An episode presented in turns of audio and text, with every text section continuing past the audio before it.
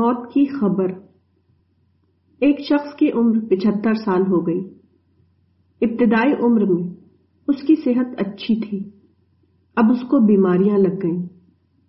یہ بیماری اس کے لیے موت کی خبر تھی۔ لیکن اس نے بیماری کو صرف علاج کا معاملہ سمجھا۔ اس نے مختلف ڈاکٹروں اور ہسپتالوں سے رجوع کیا۔ جب اس کا ذاتی سرمایہ ختم ہو گیا تو اس نے قرض لے کر اپنا مہنگا علاج شروع کر دیا۔ لیکن اس کو دوبارہ صحت حاصل نہ ہو سکی۔ چند سال بیمار رہ کر وہ مر گیا۔ یہ ایک انسان کی کہانی نہیں ہے، بلکہ یہی تقریباً تمام عورت اور مرد کی کہانی ہے۔ بڑھاپا ہر آدمی کے لیے اس بات کی خبر ہوتا ہے کہ موت قریب آ گئی۔ اس کے بعد جب اس کو بیماریاں لگتی ہیں، تو وہ آدمی کو مزید جھنجھوڑنے کے لیے ہوتی ہیں۔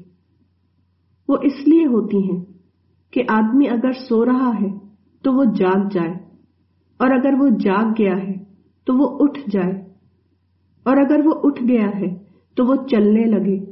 بڑھاپا اور بڑھاپے کے بعد آنے والی کمزوری اور بیماری ہمیشہ اس لیے آتی ہے کہ آدمی چونک اٹھے۔ وہ موت سے پہلے موت کی تیاری کرنے لگے۔ وہ موت کے بعد آنے والے حالات پر سوچے اور اس کے مطابق اپنی زندگی کی آخری منصوبہ بندی کرے۔ لیکن انسان واقعات سے سبق نہیں لیتا۔ بڑھاپا اور بیماری اس کو موت کی خبر دیتے ہیں۔ لیکن وہ موت کے بارے میں سوچنے کے بجائے صرف علاج کے بارے میں سوچتا ہے۔ وہ ڈاکٹروں اور اسپتالوں کے پیچھے دوڑتا ہے۔ یہاں تک کہ وہ نا امیدی کے ساتھ مر جاتا ہے۔ دوبارہ جو چیز اس کو ملتی ہے، وہ تندرستی نہیں ہے، بلکہ صرف موت ہے۔ یہ ایک ایسی حقیقت ہے جو ہر آدمی روزانہ اپنے آس پاس کے ماحول میں دیکھتا ہے۔ لیکن کوئی آدمی اس سے سبق نہیں لیتا۔ اس معاملے میں ہر آدمی اندھا بنا ہوا ہے۔ وہ صرف اس انتظار میں ہے کہ موت اس کی آنکھ کھولے۔ لیکن موت کے بعد آنکھ کھلنا کسی عورت یا مرد کے کچھ کام آنے والا نہیں۔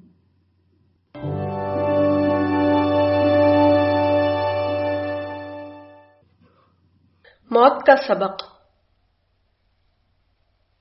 میں ایک جنازے میں شریک ہوا۔ موت کے بعد مرنے والے شخص کو نہلایا گیا۔ اس کو نئے کپڑے کا کفن پہنایا گیا۔ لوگوں نے کھڑے ہو کر اس کی نماز جنازہ پڑھی اور پھر وہ میت کو اپنے کاندھوں پر لے کر چلے۔ یہاں تک کہ قبر میں احترام کے ساتھ لٹا کر اس کو ڈھک دیا گیا۔ میں نے سوچا کہ ایک مردہ جسم کے ساتھ اتنے زیادہ اہتمام کا حکم اسلام نے کیوں دیا؟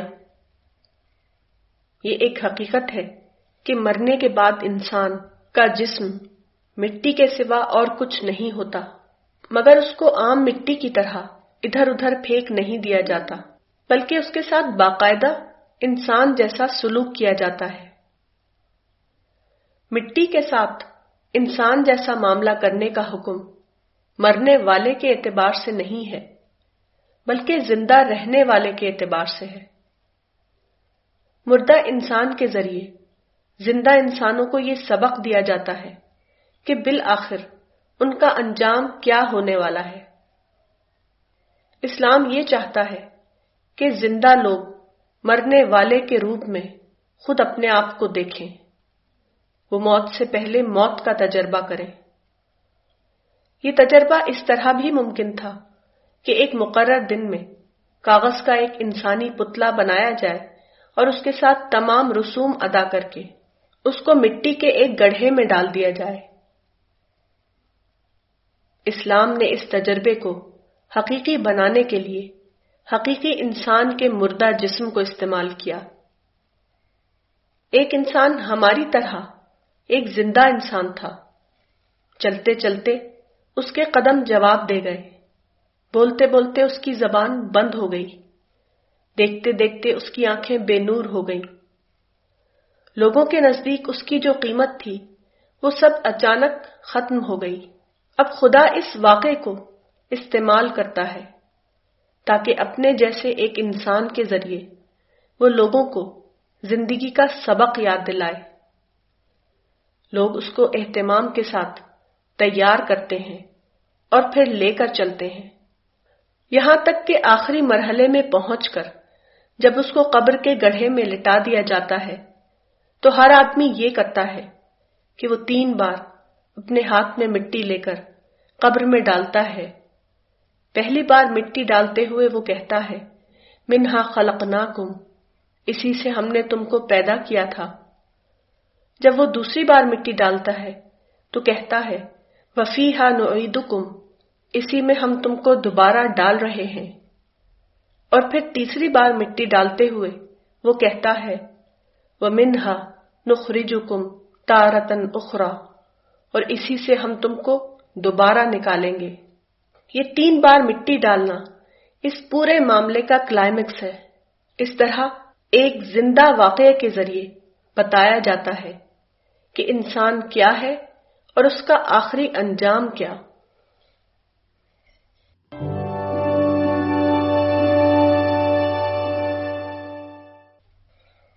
اپنی نماز جنازہ۔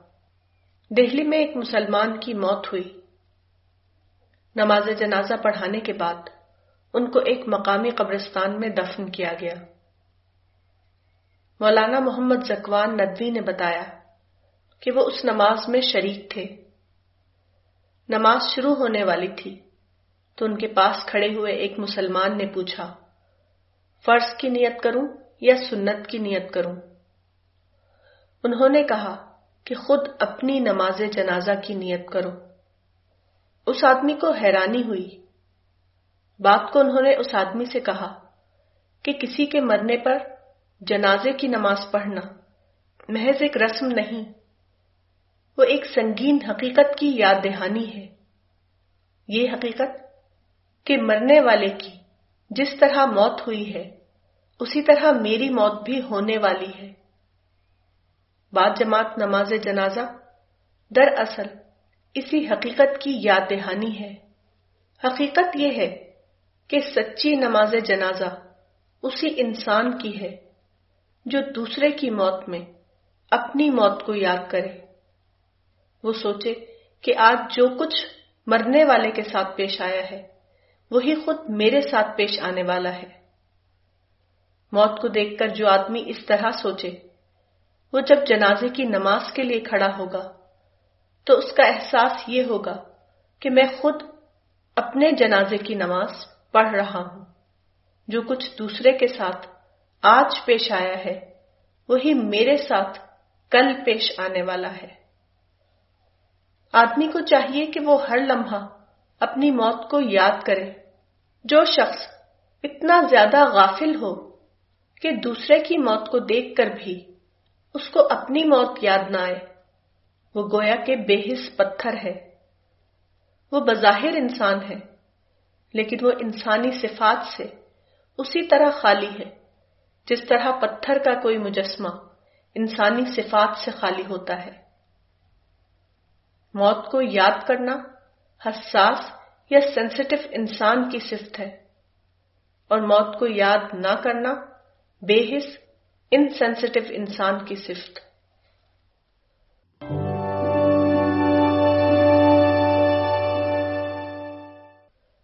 تعزیتی جلسے ایک بدت آج کل عام طور پر یہ رواج ہے کہ جب کوئی بڑا شخص مرتا ہے تو تعزیت کے نام پر جلسے کیے جاتے ہیں اور تعزیتی بیانات اخباروں میں چھپوائے جاتے ہیں یہ طریقہ بلا شبہ ایک بدت ہے اس قسم کی تعزیت کا، اسلام کی تعلیمات سے کوئی تعلق نہیں۔ یہ محض ایک مظاہرہ ہے، نہ کہ کوئی اسلامی عمل۔ اس طریقے کے بدت ہونے کا یقینی ثبوت یہ ہے کہ رسول اور اصحاب رسول کے زمانے میں تعزیتی دھوم کا ایسا کوئی واقعہ ثابت نہیں۔ موت کے بارے میں اسلام کا طریقہ کیا ہے؟ وہ یہ ہے کہ دوسرے کی موت کو دیکھ کر اپنی موت کو یاد کیا جائے اور اپنی تنہائیوں میں خدا سے اپنے لیے اور مرنے والے کے لیے دعائیں کی جائیں۔ موت کا واقعہ خدا کی طرف سے ایک یاد دہانی ہے۔ یہ یاد دہانی کہ جس طرح ایک شخص کی موت ہوئی ہے، اسی طرح دوسرے تمام مردوں اور تمام عورتوں کی موت واقع ہوگی موت کے واقعے کو اسی یاد دہانی کے اعتبار سے لینا چاہیے، نہ کہ کسی اور اعتبار سے۔ دوسرے تمام طریقے جو آج کل مسلمانوں میں رائج ہیں، وہ سب کے سب بدت ہیں۔ اور بدت بلا شبہ صرف ایک ضلالت ہے، نہ کہ کوئی مطلوب اسلامی فیل کسی بڑے انسان کی موت کے بعد جو تعزیتی جلسے کیے جاتے ہیں یا تعزیتی بیانات جاری ہوتے ہیں۔ ان میں صرف مرنے والے کا تعریفی تذکرہ کیا جاتا ہے، نہ کہ موت کا تذکرہ۔ حالانکہ ایسے موقع پر اصل ضرورت یہ ہے کہ موت کو یاد کیا جائے۔ موت کے بارے میں اپنے شعور کو زندہ کیا جائے۔ موت کے بعد پیش آنے والے حساب و کتاب کو سوچ کر خدا سے دعائیں کی جائیں۔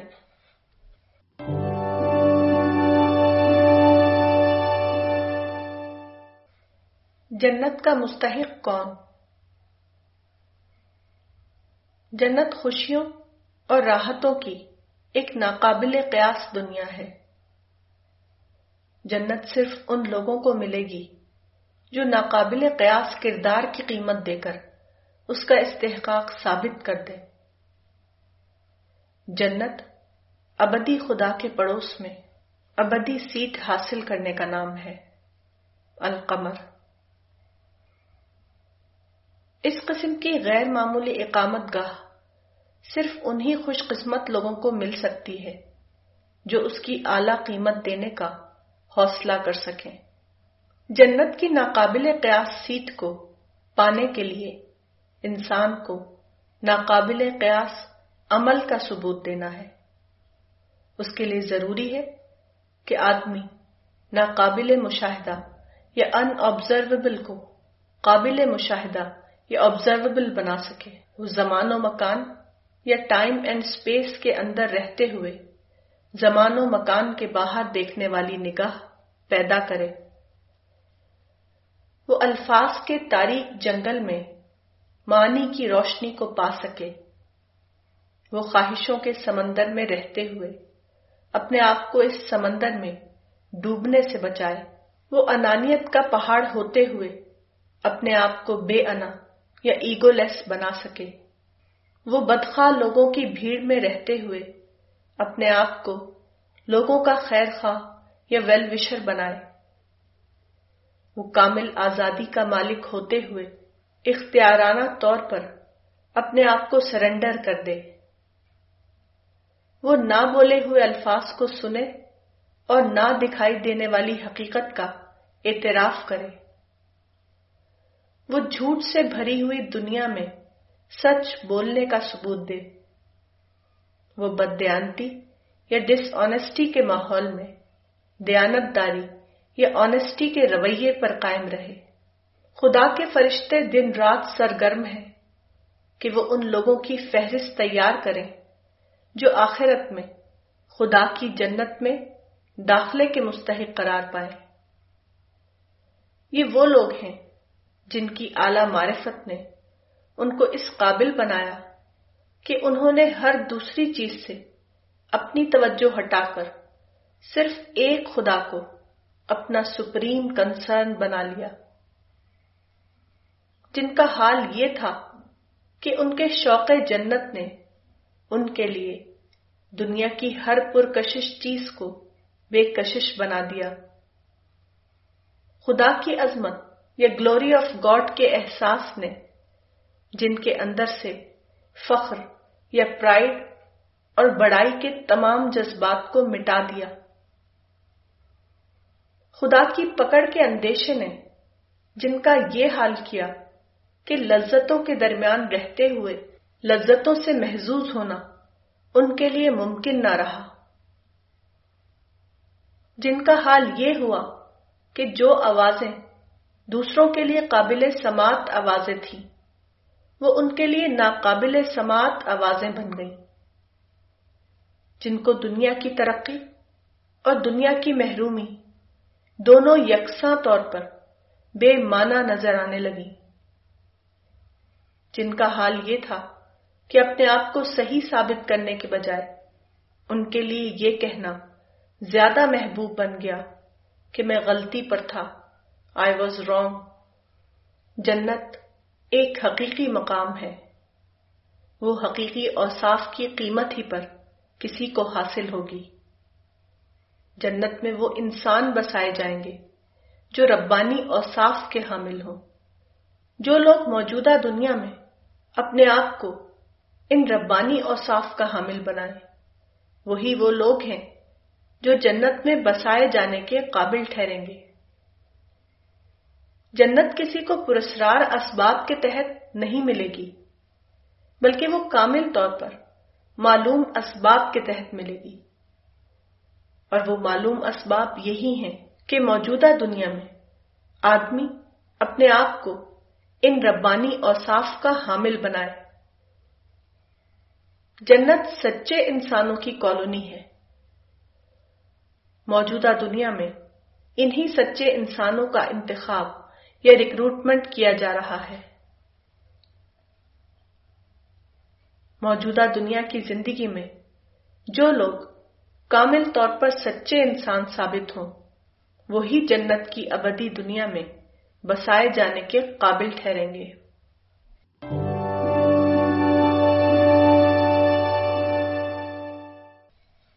رفیق اعلی کی طرف